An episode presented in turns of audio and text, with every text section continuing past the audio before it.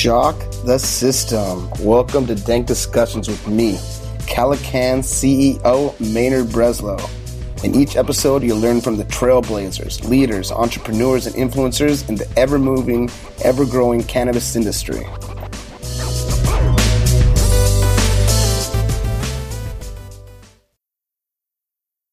Hey everybody, welcome to Dank Discussions. Today we're joined by Rod Kight. Rod is an attorney who represents businesses in the cannabis industry across the US and the world.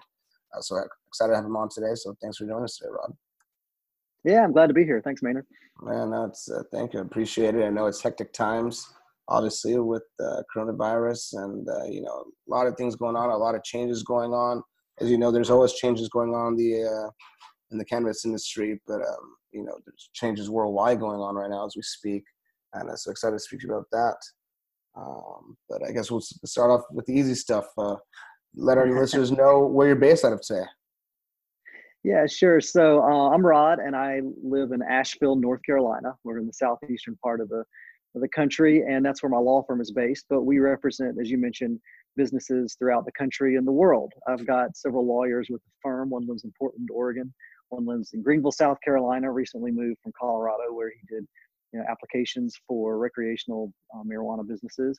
And then another attorney we work with for trademarks that's in Austin, Texas, who's also worked a lot in cannabis and trademarking in California. So we, I'm in Asheville right now, but we we cover the bases. Oh, cool. So you're you're in Nashville. A- Asheville, right oh, in North Asheville, Carolina. Yeah, that's what I thought. Yeah, yeah, I heard. I was I heard Asheville, exactly. North Carolina, and I was like, wait a minute. you know, I'm looking at you. You got all the uh, the guitars and all the music. I, right, right. So you know. Yeah. So I um I know I, I love Nashville. Where it's about four or five hours, probably four hours from us. Uh, but Asheville, North Carolina, is a little bit different. It's a it's a mountain town. It's a very progressive uh, town as far as arts and food. It's got more breweries for per capita than uh, than any other place in the U.S. Actually, wow, really, uh, a good a good beer culture and, and also a really good cannabis culture. So, and we can talk about the distinctions uh, between hemp and, and, marijuana. And being in North Carolina, we are in a prohibition state. There's no uh-huh. medical or recreational marijuana, uh, but it's we'll just say it's popular in Asheville. And it probably, if you took a vote in the Asheville city limits, I think that um, marijuana legalization would would have an overwhelmingly positive response. You know, uh, but we are a, a, big center for hemp and CBD, and you can find CBD and hemp shops on just about every corner. So it's a good place to be. It's it's a, it's a great place to live and a good place to be based out of for sure. Oh, that's cool. I mean, I love uh, you know the the breweries, the, craft beer, and uh, like you said, you know, not everybody has the uh, the ability. To, you know, we're not there yet with every state. But it's good to hear that you guys are making progress there. The only thing, I'll be honest with you, the only thing I really know about North Carolina, I've never been there myself. I've uh, you know, grateful I've been able to travel a lot around the states. But um, uh, only thing I really know about North Carolina actually is Ric Flair. You know, and the, the Hardy Boyz. you know, the uh, no the wrestlers. What, you, know? you were gonna say? You're like, North Carolina. What kind of things have made a with Ric Flair? Absolutely, we have. wrestling is is is and has always been huge. That and and, and stock car racing and yeah, um, I guess the Tar Heels and, and uh, the Tar Heel basketball and North Carolina's a great state. It, really is, and we have even though you know if you look at demographics, it's it skews uh, you know as far as its legislature very red. Our legislature has a supermajority of, of Republicans, and, and un- unfortunately, they've been very resistant to reform for cannabis. But if you look at the population at large, it really is about 50 50 uh, red and blue. And we have the, the research triangle, which does you know, international level clinical research in all sorts of fields. You've got Charlotte, which is a banking center. I live in Asheville, which is small but a, but a culturally rich uh, and progressive place. So North Carolina is fantastic, and, and I'm glad to be here and, and we have Ric Flair. yeah, woo! Sure. You know, I mean, that's, uh, that's my main connection there. That's so funny. Yeah, yeah. so cool. I mean, you know, I uh, so grateful to have you on, and you know, you have a really popular story, or you know, touching story, moving story, and you, you're doing so much in the industry. But you know, uh, I always like to hear, you know, what, what your story is, how you got into cannabis. Um, you know, and let our listeners know what, what really brought you in to, to dedicate your life to this and to helping the reform across the country and across the world. Yeah, sure. Well, I appreciate that. So I, like like not only many, but probably most people in the industry of whatever you know, piece of the industry you're engaging with, I do have a personal connection and I have a real passion for cannabis, for the plant and for what it can do. That goes back, I, I was actually a late bloomer. I, I, first tried cannabis my freshman year in college and I was I was into it immediately. Let's just say I really liked it, but I never thought about it as a career move until uh, much later in life. I, I've been a lawyer now for about 20 years, and I got cancer. I got testicular cancer 10 years ago, and I had used um, cannabis off and on throughout my life from college up to that point, and I had heard just anecdotally that it could help with with the effects of chemotherapy, but I did not use it at first during my chemotherapy treatments. I just thought, well, this is serious. I'm not going to use it as a cheap excuse to to smoke weed. But uh, there was an opportunity about midway through my chemotherapy treatments where I, I did use it. And frankly, I didn't expect to have much of a, a, a result. I just thought, well, I have nothing to lose. And the results in that moment were astonishing. I mean, I, I within literally about three to five minutes, my, my nausea, my body aches, and my um, were subsided probably by 60 or 70 percent. I, I got uh, appetite again. I was able to eat and regain some strength. And so at that point, I realized, okay, wait, this plant really does have true medicinal qualities. Uh-huh. And I used it throughout chemotherapy, and I made it a point to let the people that I know and love around me know that I was using it for chemotherapy treatments. Uh, most notably, my parents. My parents are very loving people, and they're, um, but it, that they didn't smoke cannabis themselves, and they both are more conservative, and I live in the South. But they saw how it affected me, and they became big advocates for for marijuana legalization um, for, for watching me and going through it. And from that point, I realized I, I, needed to do something with this. This was really important. And being in, in North Carolina, which was and still is a prohibition state with respect to marijuana, I thought I'm, I'm not quite sure how to do this. I, I, had done criminal law early in my career. That wasn't really what, what my calling was. I'm a business lawyer. And so at first, I just thought, well, I'll just, you know, I'll, I'll get licensed in another state where it is legal. So I got licensed in Oregon thinking I would do work there. But it was about the time that I got licensed in Oregon and thinking I was going to do marijuana work that the 2014 Farm Bill came out that legalized hemp. And hemp is just another form of cannabis. In fact, legally speaking, uh, the term cannabis does not have a, a, is not a term of art, meaning uh-huh. it does not have any specific legal meaning, at least at the federal level. The, the terms that have legal meaning are marijuana, which uh-huh. is cannabis that has more than 0.3% THC, and hemp, which has no more than 0.3% THC. And so hemp was legalized uh, through the 2014 Farm Bill in, in, in various respects. Uh, I could I could drill down that hole for an hour talking about that law, but the point being that that that really um, brought you know, North Carolina adopted it pretty quickly, and it, it also was the beginning of the CBD boom that, that we've seen. And yeah. and my practice grew with that because i had clients reaching out saying i you know i want to sell cbd and i don't know if it's legal or not. So i began researching and writing about it. And um, and that became it was at a time where people really wanted to know about it. So the practice grew with cbd and, and also i wrote a book about um, cannabis law in general talking about um, the business effects of you know operating a, a, cannabis business whether it be taxes or employment law or um, you know the federal government and how to deal with it. So all of that came together um, you know a few years after my chemotherapy treatments as i was discovering how to practice this law. And now this is all we do and it has been all we do for years. And i and by I say all, all i do it's, it's probably seven days a week that i'm i'm reading writing advising clients about uh, about cannabis and i love it no, I love that, and you know, obviously things are changing. It's so much to keep up with, and you know, first and foremost, thanks for sharing that story with me and with us. Um, I know, you know, grateful to have people on here all the time and sharing difficult stories, and uh, sometimes it's not, it's not, easy. So I appreciate that. Uh, how how's the health now? Health is great. I've been in remission for for years and years and years, so I'm I'm happy to report that. But wow. you know, to your point, I have conversations with clients all the time. They'll they'll come to me and they have a a business or a business idea or something that, that warrants you know corporate legal assistance which is what we do but they feel compelled to tell me their story you know uh-huh. and, and more most of my clients do have their own story and I, I, really love hearing it it reinforces what i'm doing and the fact that there really is good in the world to be done through the cannabis plant itself you know it's so crazy because uh, you talk about cannabis and uh, it's such a passion topic where people really like there's no really middle ground. Like, oh, cannabis is cool. It's like people are like all for it or all against it. And That's you know, exactly you, right. you talk to a lot of people that are against it, and, and they have uh, exterior kind of things that are motivating them. You know, and it's things that are still very important to them. Maybe um, you know, the, their religion or different things that come up, their upbringing. Um, you know, obviously stigma comes, you know, comes in in just the way that we've been raised for the, you know, the last 80 years or so, um, and even before then. But, um, you know, and it sucks that a lot of times it takes these kind of, um, you know, personal uh, experiences where they where they're personally affected or or one of their loved ones personally affected for them to come around to it right? And to say like, right, okay, shit, like this is like honestly like this is great, and I saw it work really well, um, and they come around. But they were spending all those years before bashing it and saying no, this isn't there, or you know, even just showing up and voting against it. Um, so, um, why, what, why do you think that is? What's going on there with people? Um, you know, how can we kind of bring them around to to see like just like your parents and uh, like some people that we talk to and that you get to talk to yeah well I, mean, I think it all goes down to education when you, we talk to people who are anti-marijuana almost always it has to do with some misconception or misunderstanding about mm-hmm. the plant and how it operates and how it impacts our body and how it impacts society and and whatnot. And i think education is the number one piece.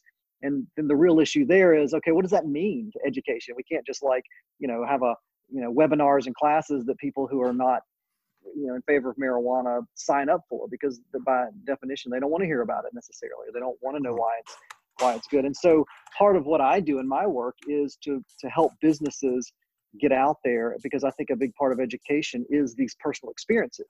So family members use it and they use it and it helps them with with any number of things in their life but also they see they go to the store and they see you know CBD products on, on the shelves, or they they see a coworker who's using CBD products or hemp products, or if you're in a legal state, they see you know someone who is a uh, an upstanding citizen who raises kids and, and and has a good job and and does good things for the community, who also goes to the dispensary every Friday night, and yeah. picks up their you know their their their favorite buds for the weekend or for the for the week in the evenings, and and that education piece of being exposed to um, the cannabis in a, in a real legitimate way, I think helps a, a lot to destigmatize it.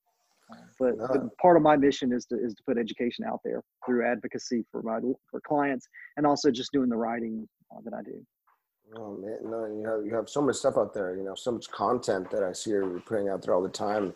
Um, and you know, obviously, we want to, want to talk about uh, you know the relevant topics as well with with the coronavirus and how that affects with the, with cannabis. But you know, before I move on, um, you know, you're talking about there about the stigma and, you know, being a pot lawyer, right? I mean, is there like, do you right. see a lot of stigma with that still? I mean, because we, we see with these, you know, with these anti-cannabis people, they, you know, like you said, misconceptions, miseducation, you know, stoners, you just want to get high, this and that. Um, and it, they don't see somebody, like you said, being a parent, right? Or having, you know, being an executive or being, you know, having a high level position and attributing that as well with cannabis use, right? I mean, people, they can drink, no problem. People can, you know, people using pills and prescription medicine, and that doesn't seem to be an issue. But for some reason, cannabis is a big issue. You know, you're lazy, you can't think, you know, you're, not, you're slow, whatever else that uh, they associate with it. Um, so, what's your experience with that as well? You know, being a you know, I have to say I've had a real positive experience, and it really came to a head for me as I was transitioning my practice from being a corporate and bankruptcy lawyer into being a cannabis lawyer. There's there's a time period where I was winding down that other piece and ramping up the cannabis piece, and this is about five years ago, maybe a little bit more. And I was, you know, concerned about coming out of the closet, so to speak, to my colleagues, you know, that knew me as as Rod. You know, he's a he's a, a respected lawyer in the community. He's I've worked with him on these cases. I know his family. I know his, his children, and so on and so forth. And then me coming out and saying, "This is what I do." And so I was a little bit nervous, but I have to say, man, almost without exception, I've had a positive, um, you know, response from from other lawyers and then from other from other parents of my kids' friends, and and it, it is Ashley, my my wife, who is who runs my office. She's the office manager is the president of the local high, high school PTO, you know, and mm. so mm. I, I, I, it's, it's been almost nothing but, but positive. And I think that I like to be that, that guy. I make no bones at all about my cannabis use personally. Yeah. You know, it's, I, I use cannabis, um, probably every day, you know, and in some form or, or fashion. And I like for people to know that. I, I, I like to drink too. I love a good beer, but I found over the years that I, I, I really don't drink nearly as much as I used to. I don't, uh-huh. you know, I might have a beer with dinner or something like that. And it's because, you know, cannabis has, has taken its place and it's, I don't wake up hungover. I don't have to lose my sense of judgment. It's a way to relax and to participate in the world that, um, that, that is not impaired in the same way that alcohol is. And, and so I think putting that out there saying I'm a, I'm a normal guy. I'm a lawyer with a family. And my wife's president of the pto i play in a band. I do all the things that you know that, that everyone else does and i use cannabis. It's i think hopefully helps people say oh well then you know, the stigma may not be exactly based on reality. You yeah. know and fortunately in asheville you know cannabis use is pretty widespread and, and so it's, it's it's well accepted. But you know we we have like-minded friends that we hang out with who who use cannabis themselves and they're phenomenal parents they're upstanding citizens they have great jobs and they're educated people. And i think we just need more and more of that. That just helps a lot. And I, always love to hear that because you know I, I i can't be everywhere. I know growing up in la i mean it's there's really no stigma really associated with the same kind of way. Just growing With up anything right? forever right? Yeah exactly. You know right. there's a place for you anywhere there you know whatever you're into. Um so i didn't but i love to hear you know how to get that pulse in different places of the country and to see how, how where we're holding you know in some places that still the stigma is just uh, it's enormous still. So um, great to hear that. And you also mentioned you know we're talking about thc and you know marijuana and cbd and we're talking about you know you with your chemo and, and the cancer and then recreationally. And there's all these kind and then so there's there's all these arguments as well about you know medically okay fine maybe medically. And then it's like okay recreationally. And then like we talk about these other terms right? Like cannabis we got into that a little bit and how it's this umbrella that really means nothing federally like you were saying. It's more about marijuana and hemp. And even even term marijuana it's come to be kind of like is that the proper term? But i mean that's kind of the term that we use from 80 years ago right? So i mean what what effect does that have on us kind of that lexicon um, honest legally right? I mean you said that it's it's federally that's it's marijuana and then people are even saying well i mean that was instituted marijuana it's you know kind of could be a racist you know even even term in and of itself and and it was meant to to dictate you know and, and to push that stigma um and, and you know for the, the reasons that they instituted it. So i mean uh is there what's the effect on that today legally i guess is my question. Yeah sure. is there, is there well i think you you raise a lot of good issues maynard and to address the one about the, the terminology. So I, I, do struggle or did I, I, can tell you why i don't struggle anymore but with with using the term can, you know, marijuana and, and versus cannabis and which is right. So absolutely the term marijuana was made up and it was made up almost certainly uh, in, in order to support a, a racist prohibitionist agenda back in the you know in the turn of the of the, of the century of, of last century. Uh-huh. and so there's a there's a big piece of not wanting to use that term and to reclaim the term cannabis which has been you know it's, it's the botanical term. It's the proper term in in many respects. But as a lawyer um, I have to advising clients, you know, words have meaning. Uh-huh. And a lot of times whether a client can or cannot do a certain thing or how I advise a client is very specific to how the, a, a statute or a regulation is written. And the legal term of art uh, at the federal level and at most states is marijuana. Uh-huh. And cannabis itself doesn't encompasses is again a botanical term that encompasses marijuana, but it also encompasses legal hemp. Yeah. Now that can get muddy because, for example, if you look at the California statutes and the statutes of some states, they actually do use the term cannabis at a state level. So you know it can get muddy real fast. But that's exactly the reason why I want to use the term when I'm talking about legal matters that the law uses. And yeah. so, as of right now, and probably for the foreseeable future, there will be a proper usage for marijuana. Mm-hmm. Now, when I'm talking more casually, I, I, I, tend to, to use the term cannabis because that's, again, the proper term. And that bring, you know, sort of raises some of these other issues about cannabis use itself. And, you know, most people I haven't looked at recent statistics, but probably still use the flower, the cannabis flower, and, and mostly we're talking about marijuana flower, although hemp uh-huh. flower has become quite a big thing recently. Uh, a lot of people are beginning to use different types of extracts. And then, you know, now as, as someone who's been using cannabis for years and years and, and studies it daily and, and, and writes and reads and speaks about it, I'm I'm concerned with making sure that I get what feels like the right ratios of cannabinoids to uh-huh. me. So, you know, if we think of cannabis as a, as a plant, but it's a plant that, it's a, that delivers or has in it, you know, hundreds of phytonutrients that we can use for our bodies. Certainly there's THC and CBD, but there's, there's CBG, uh, there's CBC, there's terpenes, sesquiterpenes, uh-huh. you know, monoterpenes, di, they're all of these these nutrients. And so for me, the the I'm beginning to study how those interrelate with my body, and I almost think in terms, unless I'm just purely using it, you know, because I like the the aroma and the and the smell of a certain strain. I'm really thinking in terms of, uh, am I getting enough, you know, CBG, you know, or should I yeah. supplement my, you know, with a with a tincture over here to what I'm smoking over there? And and I think the public at large is a, is not quite there yet where we think in terms of the individual components but i think the public is getting more and more educated and cbd has been a big help with that in terms of hey let's think about this in terms of the constituent components of the cannabis plant and how we can use them uh, in different ways to just benefit ourselves and increase our health. Oh no doubt and i think we're, and, we're you know and and as I said earlier, I'm a lawyer, so I'm gonna talk a lot. But it raised one other point. You know, I, I think you know your your comments earlier were really important. I actually don't like the term recreational use. Now it's used widely, and so I use it. You yeah. know, adult use to me is is the proper use. But yeah.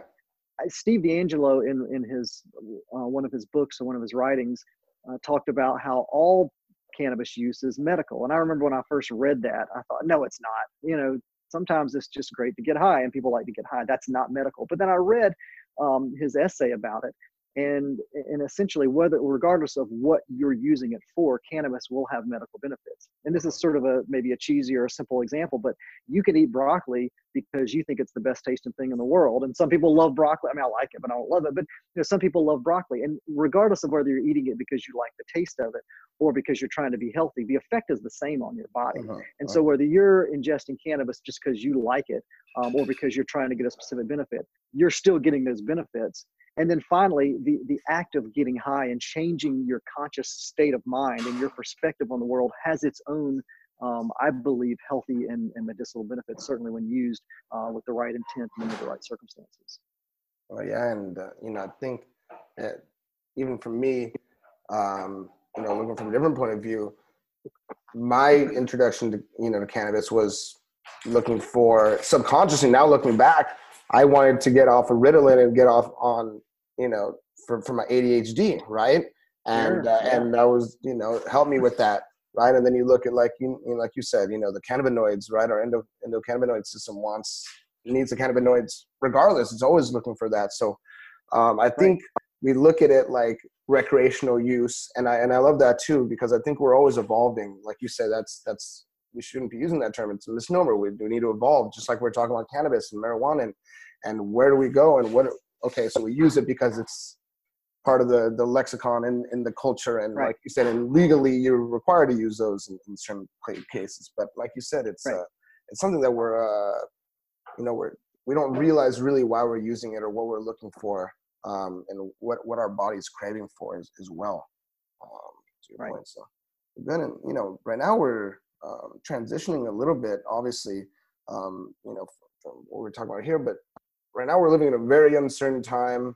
Um, you know, like I said, being in the cannabis industry, as you know, and you talk to people all across the country and across the world, and how crazy it is from one state to the next state, and maybe from one county to the next county, and and the differences that are going on there. And now you you compound that with what we're dealing here now with COVID nineteen, with the coronavirus, um, and how people are being affected with that, right? So you you're helping advise businesses here um, across across the country, and we're seeing that uh, obviously all businesses are being affected right now, um, and it's putting a big strain on the economy, obviously, and big strain on people, on human beings. Right, people are sick, and people are losing their jobs, and God forbid, people are dying. Um, and then you compound that, like I said, with with business people's businesses being affected personally, um, and some saying, you know, you got to close and then they're saying no you're an essential business right, right. Um, where do they get that from um, can you touch on that where what makes one an essential business another not an essential business because also then they come out and they say well the stimulus package well you're not part of the stimulus package because because um, it's not federally legal right? So, um, right. Well, you know, the, the COVID nineteen piece is unprecedented, certainly for for our lifetimes. I'm in my yeah. 40s, and this is unlike anything we've seen, and it is compounding a a shakeout that was happening in the cannabis industry. Again, I mean, uh, both the marijuana, THC, and hemp CBD sectors. Uh, there was a there is a starting probably somewhere in the third quarter of 2019 cannabis industry started to see a downturn we saw stocks in, in canada going down we saw cbd sales starting to wane uh, and and and that's in, in no way an indication that, that people's interest in cannabis is is going away. In fact, interest is absolutely increasing, and I think the the cannabis industry at large we're going to see massive growth over the next five to ten years. But at this moment in time, we are in a in a downturn, and then mm-hmm. that clients are struggling with that, and and cannabis industries or businesses struggle with that, and then behind, uh, on top of that, we have COVID nineteen, which is wrecking the economy on almost all sectors uh-huh. and that i think that's that's a big struggle and a lot of what we're talking to clients about is are, are things like you know how to manage uh, shortfalls in, in cash and revenue during this downturn yeah.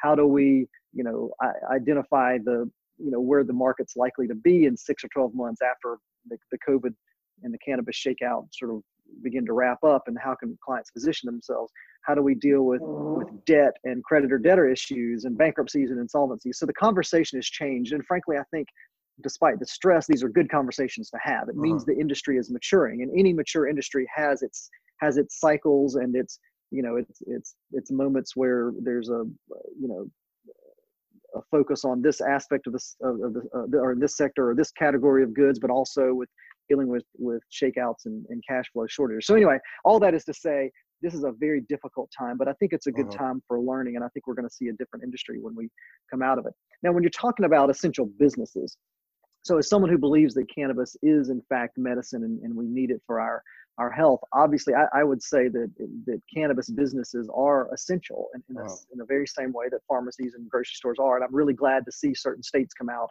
and and announce that they are when we talk about the, the federal government, unfortunately, this is one of those byproducts of the fact that marijuana is federally illegal. It's uh-huh. still a con- Schedule One controlled substance. It's the most restrictive, according to the federal government, under the under the um, you know under our current laws.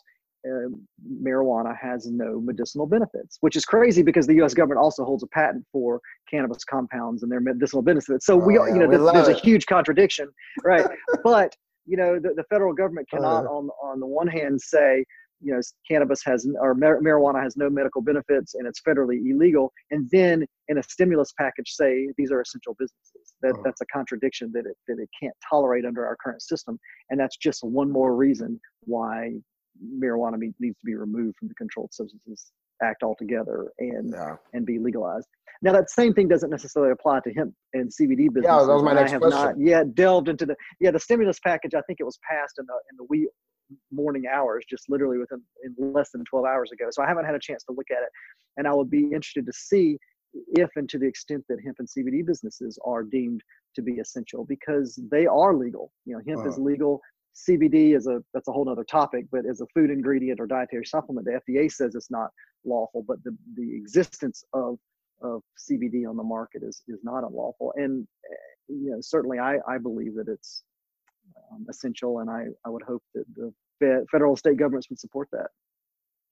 Well, yeah, I mean that's that's the whole like you said, this is fresh fresh off the off the presses, I guess, as they say, and um, you know, it's right. um, more to be revealed, and things are always changing as, as, they go along as well. You know, because like you said, marijuana not being federally legal. Okay, cool. So hemp is, so they should be covered under it, but uh, but we never know because as we know, it's uh, so. Um, and what defines a hemp business? You know, is, yeah. a, is a hemp business a, a retail store that just happens to sell a few lines of you know, of, of smokable hemp products or CBD products, or is it, is a hemp business someone that manufactures certain um, products? And then again, you know, if you're manufacturing food products, the FDA, which is a federal agency, says that the Food, Drug, and Cosmetic Act says you can't do that. And so, you know, even even putting a fence around defining what constitutes a hemp or CBD business is its own legal issue, and it you know, it, it certainly begs us to change the laws. you know, Congress needs to. So we don't crazy. need to be having this discussion. You know, cannabis, whether it's hemp or marijuana, should be should be legal and people should have access to it and they should have access to it as essential medicine when, when they do in fact need it as essential medicine yeah and and you know it's crazy making and it could be even be flipped for the for the hemp right where it's not essential business because okay the cannabis dispensary we know that you need to have a medical you know card to go in there and get it and, right uh, you know so you know people are using it for medicine whereas maybe it doesn't it doesn't fall into that same thing yet for cbd um right know, so so okay cool so it's not essential. You got to close, but here's you're part of the stimulus bill, and it just kind of like you know, right. here's some money to keep you afloat yeah. for a little bit, but uh, you know, you can't stay open, um, you know, or you have right. to only have can do deliveries or curbside pickup or whatever else is going on. So um, it's it's absolutely crazy, and I agree. We have a lot more. Um, obviously, you know better than me, but we have so much uh, more to do. Now, I guess what that brings me to my next point is, what do we do here? Is is this something like you said that the industry is going to be better off? um, when we get out of this, right? And you know, I'm sure there's people that listen to this, they're screaming at their, uh, you know, screaming in their car or whatever else because they're going through stuff right now where people are scared and worried if they're going to be able even be able to make it through it, right? And right. In, in different areas. Um, but is this something that you see that it just creates um, so much confusion, like you said, that it has to be addressed, or is it just going to be, you know, the same in the queue we'll get to it when we get to it and not really important. Um, I think you have a better pulse on it than I do, obviously. Um, how you know how does the federal government look at it? Is it something that's important for them to address? I know that they, they are looking at stuff, but um, you know, to, to we talk about Schedule One and we talk about terms and we talk about um, where are we holding with it, legal, everything like that. Yeah, well, you know, it's it's a mixed bag as most things are. I think on the one hand, the the COVID nineteen pandemic is is bad for the cannabis industry, and I mean that hemp and, and marijuana because it does push you know things back. So everything is now focused as it should be, you know, in in, in most respects on dealing with the crisis uh-huh. that, that we're experiencing right now, and but to the extent that there is energy and time spent in Congress and, and state legislatures on pushing through these stimulus bills and, and modifying laws, laws that were in the pipeline and lobbying efforts that were in the pipeline to to change things for the better when it comes to cannabis just to use a broad term whether it be to to remove marijuana from the federal controlled substances um, act on uh, you know in, in, a big way. Or you know in my home state of north carolina there's a um, there there's a really good farm bill that, that was you know that it should go through. There's some provisions I can talk about that we don't like, but by and large, it's a good farm bill. Well, all that's probably going to get pushed back. So, to the extent that there are progressive measures that we were hoping to get passed, uh, those are all being pushed back. On the other hand, I think there's some positives, and one of the positives are that there are are, are certain bills or or, or or, or movements and lobbying efforts that push back on the the efforts that the, the positive things that have happened. And so mm-hmm. I just mentioned the North Carolina bill. We have a farm bill that is in many respects a really good one, but it also does some some pretty awful things. For example, it it, it makes uh, smokable hemp illegal, and there's all sorts of legal issues as to oh, whether yeah. they can do that and the, the parameters. Um, but if they don't get to that farm bill this year because they were focused on other things, well, that's just one more year where the we, where smokable hemp remains legal in North Carolina. And so I think there's some things like that where some some things that were negative are not going to get reached.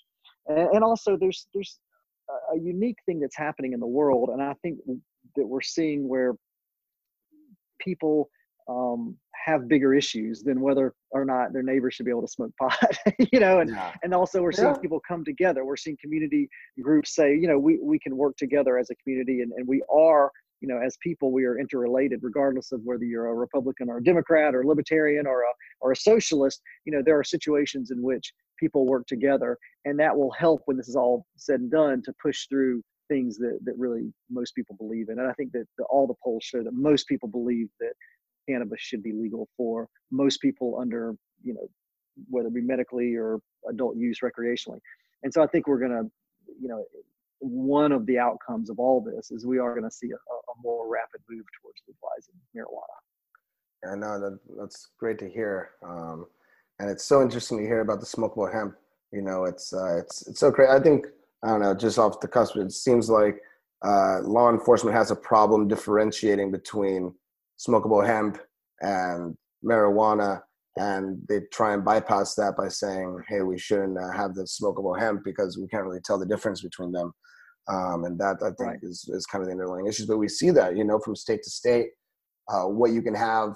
Uh, in, you know, we have clients that they have uh, you know e-commerce stores and Square they let them uh, you know you can sell it out of your store. The you can have the flour out of your store, right? But you can't sell it uh, on your on your e-commerce. You can't sell it in the uh, on right. the you know on the internet because we don't know we're going to ship it to, and you maybe sh- now you're shipping over the state lines where it's not going to be legal, right? You, know, if you have the tinctures, you're sending it, fine, no problem. But th- those things can be problematic. So it's so crazy. Um, you know, it's uh, definitely don't envy you. Uh, you, you know, you're on the ball, so you know what's going on. But it's it's so so hard to navigate. It's hard enough for us to navigate, let alone you know how to navigate through through all these different things. Um, yeah. Well, it's it's definitely intellectually stimulating for a lawyer, and there's a lot of a lot of work to be done. And so, you know, to the smokable hemp issue, we could literally have a, a two-hour long, you know, podcast just on all the legal issues, uh, you know, arising out of that.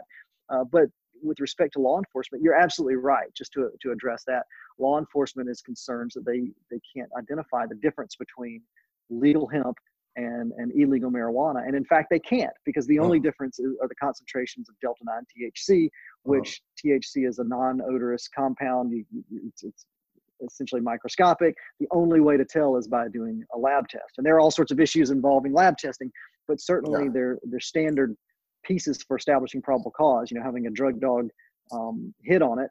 Drug mm-hmm. dogs can't hit on it because drug dogs actually hit on terpenes. They can't hit on um, THC Incredible. to begin with, and even if Incredible. they could, they can't determine with their nose whether it's more or less than 0.3 percent. So that's out the door. The, the the mere appearance of, of cannabis is no longer probable cause because that that cannabis could be legal hemp or it could be illegal marijuana, and so that's no longer probable cause. So law enforcement, on the one hand, you know their concerns are legitimate. They absolutely cannot tell the difference. Uh-huh. Uh, but what we're seeing is that what law enforcement by and large wants is probable cause and and and that is just um, not to get into the, the, the, specific legal pieces, but essentially that probable cause allows a, a, law enforcement officer to search a car or a house or a person uh, without a search warrant. And hitting on marijuana was a it was a sort of an, a get out of jail free card, so to speak, for law enforcement to say, yeah. "Oh, I smelled marijuana, so yeah. now I have probable cause to go and yeah. search everything." They may not have cared about the marijuana, but they're looking for other things. Uh-huh. And so probable cause was easy to establish. Well, you remove marijuana or cannabis from the equation as, as being something that establishes probable cause, and suddenly it becomes a lot more difficult in a lot more circumstances to establish probable cause. And so law enforcement is using a tool that they've relied on, um, sometimes for good and sometimes, frankly, to violate people's civil rights. And more often than not, the, the, you know the cannabis as probable cause has been used to violate people's civil rights and so i don't have a whole lot of um, am not shedding a lot of tears um, for law enforcement lo- losing this particular tool. But, yeah. but that's the battle that's out there right now for sure. There, it's all about probable cause, and I think that the the cannabis community needs to understand what this is and to make sure that um, that they push back because um, we we don't want to lose the ground that we've established um, so far to you know some bizarro rules regarding probable cause. Yeah, I mean it's it's so nuanced, but I, I love that, and, and I agree. You know, no no, no tears shed. I, I I love hearing that. Honestly, you know, they, they get that taken away because it's been abuse of power for a long time. You know, we've seen it. It has. You know, and I've uh, you know have friends who are part of law enforcement. I have you know clients who used to be in law enforcement now in the, in the cannabis industry, and you know we see things like the blacklist where you know you see uh, you know on camera recorded of uh, you know planning cannabis in someone's car and saying, "Hey, what's this?" and you know, and it's all we can this. Uh, you know, it, it's really tough position to be, but I love to hear that too. That that's a tool that's being taken away. Um, and, yeah, for sure. And and I, you know, to, to, be very clear, I absolutely respect law enforcement. Yeah, law enforcement has, has, a has a good place, and I know, you know, countless, you know, really good law enforcement officers who are doing the right thing and following the law. Um, but unfortunately, when you look at the history and and look at the statistics, um, you know, there have been uh, massive amounts of injustice uh, that have been um, caused by law enforcement improperly using cannabis as a tool to um, to violate people's civil rights. And the numbers are there. You know, you know, um, just you know, people of, of various um, ethnicities use cannabis at similar rates, but yet you see uh, African Americans are incarcerated at a much higher rate oh, than man. say you know than than than um, than, than other races. And so I, that, that's at the beginning of our conversation before we, we um, you know, we, we started recording, you, know, you mentioned the last prisoner project and the fact that under the COVID-19 guidelines, certain people are are now getting out of out of jail under various circumstances to try to prevent the spread of the virus. Uh, you see cannabis in, in, certain states as being you know deemed essential, and by the same token, yeah. you have people who are in jail for you know for using or selling um, cannabis that's now deemed to be essential medicine. People making money, people out, but but we can't let these people out necessarily. It's it's it's ab- everyone who has ever gone to uh, is in prison right now for, for cannabis related crimes needs to to get out of jail and have yeah. their um, their their criminal record ex- expunged. It's it's just absolutely absurd. People are making careers and millions of dollars out of something that someone else is sitting in jail for, and so uh, again, and not to get off on a on a you know on a no. This is, I was going to bring this up. I'm so glad you brought this up because this is literally my next question. This is going to be the next. Yeah, social equity is is the thing that the cannabis industry needs to focus on. I mean, it, it's at the very top of the top of the list is getting this worked out. People should not be in jail for cannabis crimes at all. And hopefully, the, the COVID 19 will change some dynamics in, in such a way and change the landscape that, that that will be easier to do. Yeah, I mean, it's it's so crazy what COVID 19 is doing across the world, what it's doing for the earth.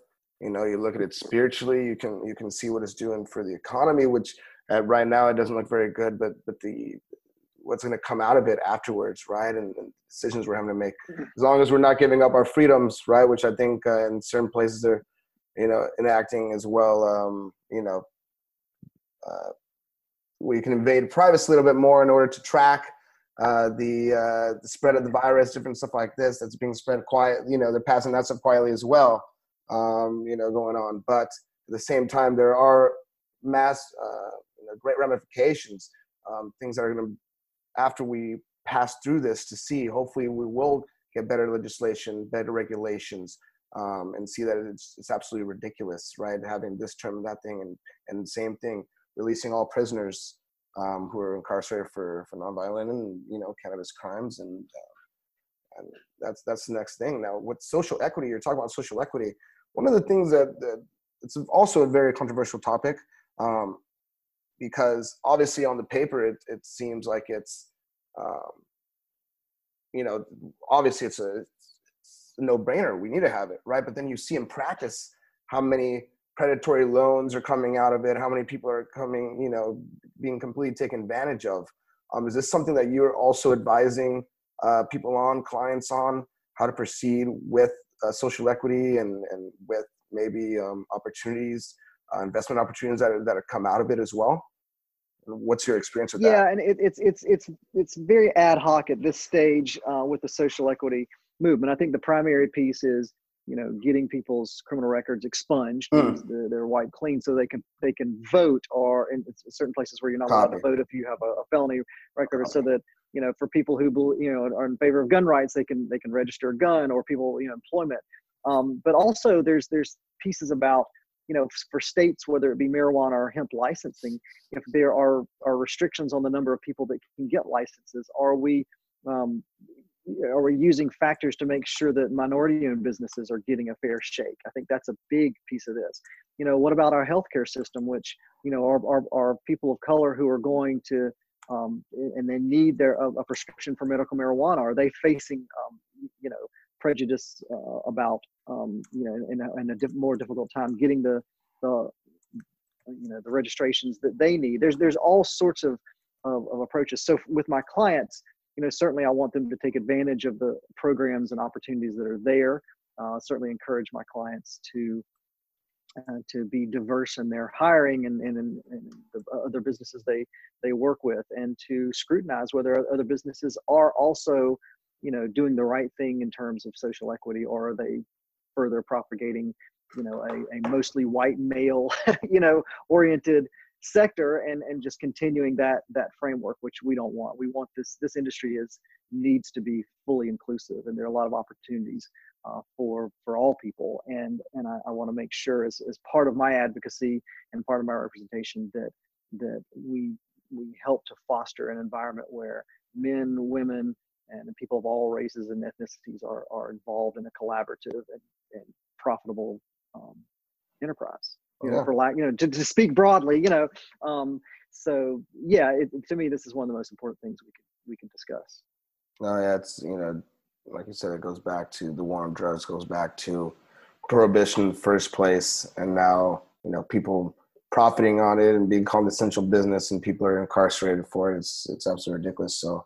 Um, I mean, can you imagine right now sitting in jail and uh, for because you're you know you had trafficked some um, you know some, some some weed back in the day, and then you know right it's a deemed an essential business yeah. and, and, business owners are are staying open and you see you know these multimillionaires who have you know brought companies and do IPOs and they cash out. I mean, it's it's just crazy. You'd probably want to just I don't even know what.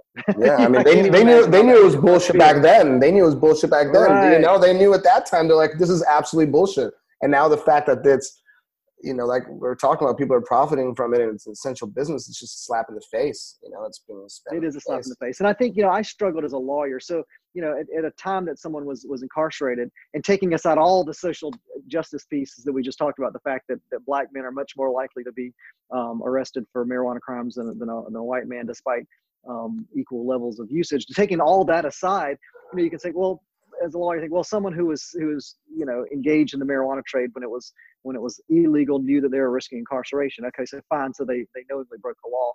But as a society, the response to that is that we have now realized that that cannabis is not only um, not harmful in the ways that it was, you know, that we were told it was, but that it's actually very beneficial and it can be an, an economic driver, a driver for health and well-being, and so on and so forth. Then, as a society, it's it's incumbent upon us to go back and, and fix those ills that we created by incarcerating people who shouldn't have never been incarcerated in the first place, the laws that have, should have never been enacted in the first place. You know.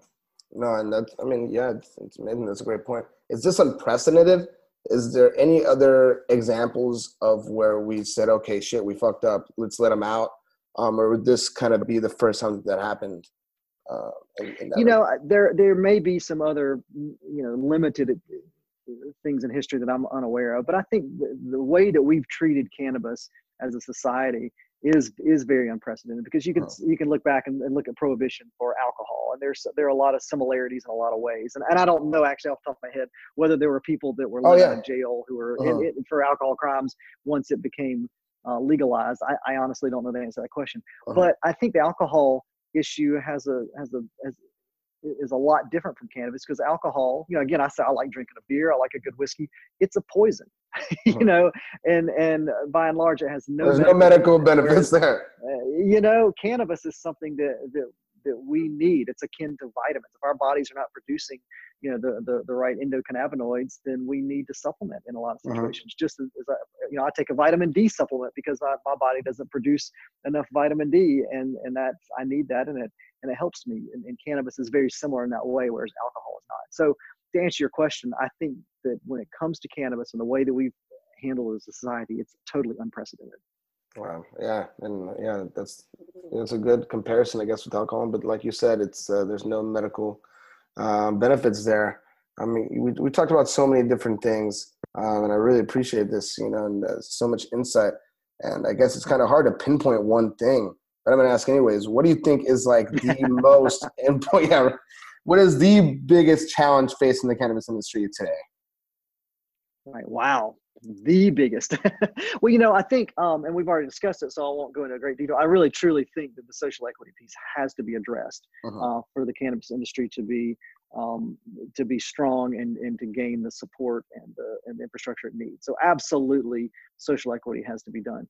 Uh, you know, if I could say, you know, something else, I, I just think that the the other big issue is is legalizing marijuana on uh, the level of the U.S., but also, you know, across the world. A lot of the countries that are that still have marijuana laws on the books, and most do, mm-hmm. where it's illegal in some form or fashion, are feel constrained by treaties that, that they've entered into with other countries, and they say, well, you know, even though our population wants it, we might be you know violating a treaty. And how does that affect? So all of this infrastructure for prohibition needs to come down and it needs to be addressed at the, the level of the treaty at the level of federal and you know national governments and the level of state and local governments as well and that's that's going to be a long slog there's no getting around the fact that that's going to take some time and effort uh, but that needs to be the continual focus is to peel back and replace those laws with laws that promote, you know, a, a robust industry with safe products.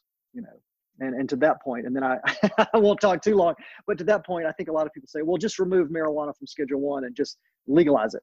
Well, that sounds great, but you know, we we want people to be able to, to rely on having safe products. We want people to be able to go to the store and buy a product and and pay a, a good price, you know, a reasonable price for it, have it be taxed appropriately, and those taxes be used for good, and for mm-hmm. people to know that if you know that, that they can rely on these products as not having mycotoxins or pesticides or solvents and so on and so forth. So we need a real uh, to replace the infrastructure with a positive uh, legal and, and regulatory framework. Oh yeah, I mean it's still it's still the wild wild west in a lot of regards. I mean whether you talk about the marijuana side or you talk about the CBD side, you know, on the marijuana side, you see how the black market is really thriving, right? Because of right. the the taxes that are imposed, and you know, sure, why should why should I be compliant when I can just keep doing the way way I've been doing it for the last 20, 30 years, or you know, for different things. And then you see on the CBD side, and it happens also on the THC side, you know, the marijuana side, and you see it a lot in Canada as well, but also in America, uh, specifically with the CBD side, with the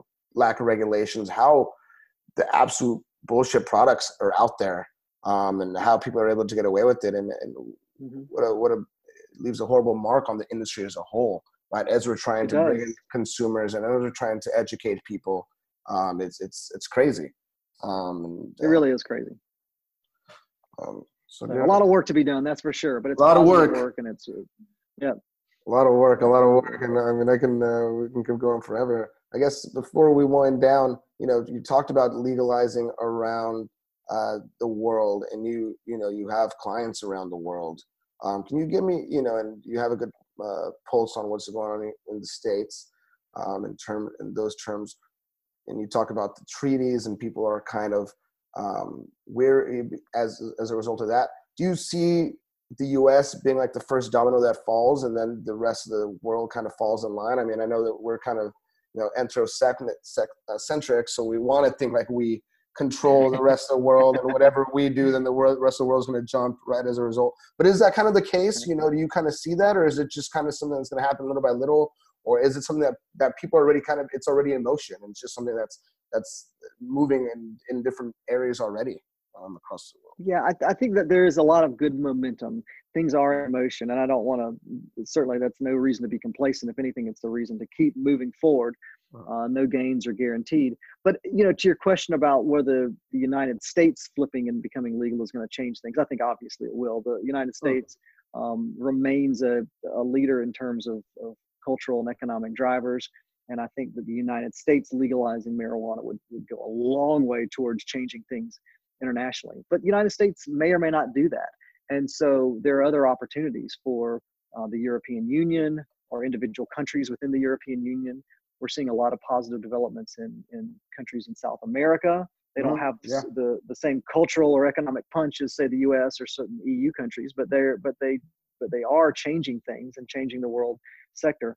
Uh, Southeast Asia has been fairly slow in in, in making reforms, but that there's a, a little bit of a thawing there, and so you can imagine with the population and, and the um, the economic force that Southeast Asia has, if it went first, so to speak, I think that could change a lot too. So it's going to be really interesting to see, you know, how the dismantling of the prohibition infrastructure takes place, and I think that the United States can and should be a major part of that.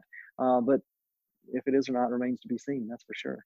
Yeah you know, it's really fascinating and really encouraging to see what's going on in South America because they deal with a different kind of stigma than we deal with, right? They right. don't they don't deal with the stigma of you know weed is bad, it's going to make you stupid, or you know the the immigrants are going to come and take your women. They deal with cartels killing people and families and right. running countries and you know corruption and all kinds of other things that go on with it. It's uh, yeah. to see that they're no, making, you're right they are and every every you know every culture every every country even has its has its own you know pieces of this that may differ from other countries or other cultures. So it's it's um, there, there are a lot of moving parts and a lot of different components. But but south the south american countries are making a lot of good advancements and i'm i'm, I'm certainly hopeful that um, that that's going to to just be one more sort of wedge that continues to push in and open the uh, and widen the, the, the trail to mix metaphors here, you know,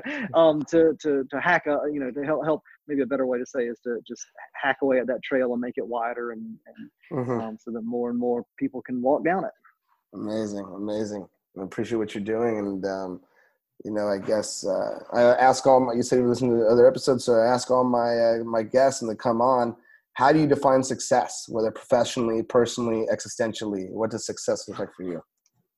Yeah, well, thanks. Success to me means being able to uh, do for uh, for your living what what you're passionate about. Oh. And so I, I, can certainly, you know, I'm, you know, our our you know whether whether the law firm makes you know x amount or y amount of dollars certainly that that impacts the um, things in, in, a lot of ways but but being able to do what i love i think i, I feel very successful and fortunate for sure uh, I love this industry. I love this community that we have.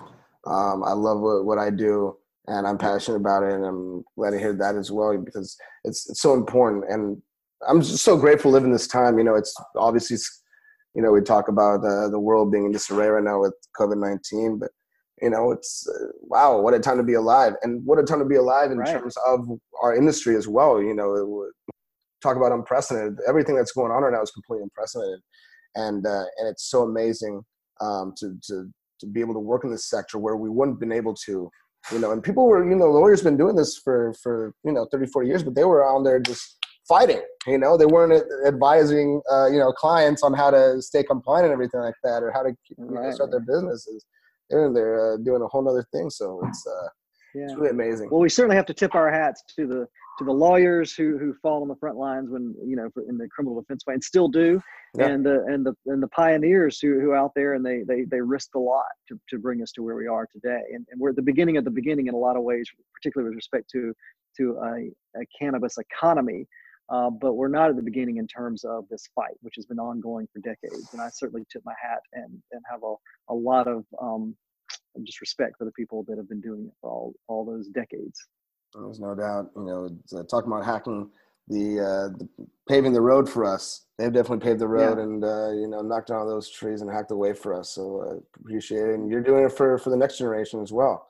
You know, it's, you as uh, well. We're, I mean, this, we're going to talk about this. Our port- yeah, yeah. This is a historical time of its own, and so certainly there are all sorts of trails to be uh, be paved and all sorts of decisions and and, and things that, that need to happen. So this is a very exciting time, without a doubt. Amazing, amazing. Um, well, Rod, uh, as we close, how can listeners find out more about you? You know, connect with you, and uh, you know, find about your services and everything you're doing. Sure, I appreciate that. So, uh, we, I am a lawyer. I have a law firm, uh, Kight Law. Uh, you can find me on the web, uh, cannabusiness.law. Also, I'd uh, encourage people to read and, and even sign up for my uh, blog. I we write usually you know one to three articles per week on a on an issue that we think is is important for the cannabis industry and we try to take and, and analyze that issue and provide some real um, in-depth and, and, information for, for people that they can use and hopefully that's novel and that's uh, kightoncannabis.com k-i-g-h-t-o-n cannabis.com uh, you can also find it through my law firm's website and so, and you can email me, rod at cannabusiness.law. So feel free to reach out. I'm be happy to, to chat with you. Oh, great. And I mean, I love that URL, cannabusiness.law. That's good stuff. And your blog is, is tremendous. You, you're out there a lot, you know, doing podcasts and got a lot of content, like I said, and coming out with, with new stuff all the time. And as we mentioned, you really have your pulse on what's going on and such relevant information. So I hope everybody out there um, checks it out. We'll have it linked here in the descriptions and everything. And um, Rod, I really appreciate you coming on today. Um, Thanks for having me, Maynard. Uh, it's, it's been an amazing, amazing uh, chat, discussion, dank discussion, and uh, thanks everybody for listening as well. But uh, you know, Rod, uh, good luck in these times, and good luck the rest of 2020 and beyond. Thank you. Right back at you. We at Calacann are passionate about cannabis marketing, branding, and web design. If you're a cannabis entrepreneur and you know you need an uptake in business or an upgrade in the way your customers perceive you, come check us out at calacann.com and schedule a time to speak with us. Plans start at $248.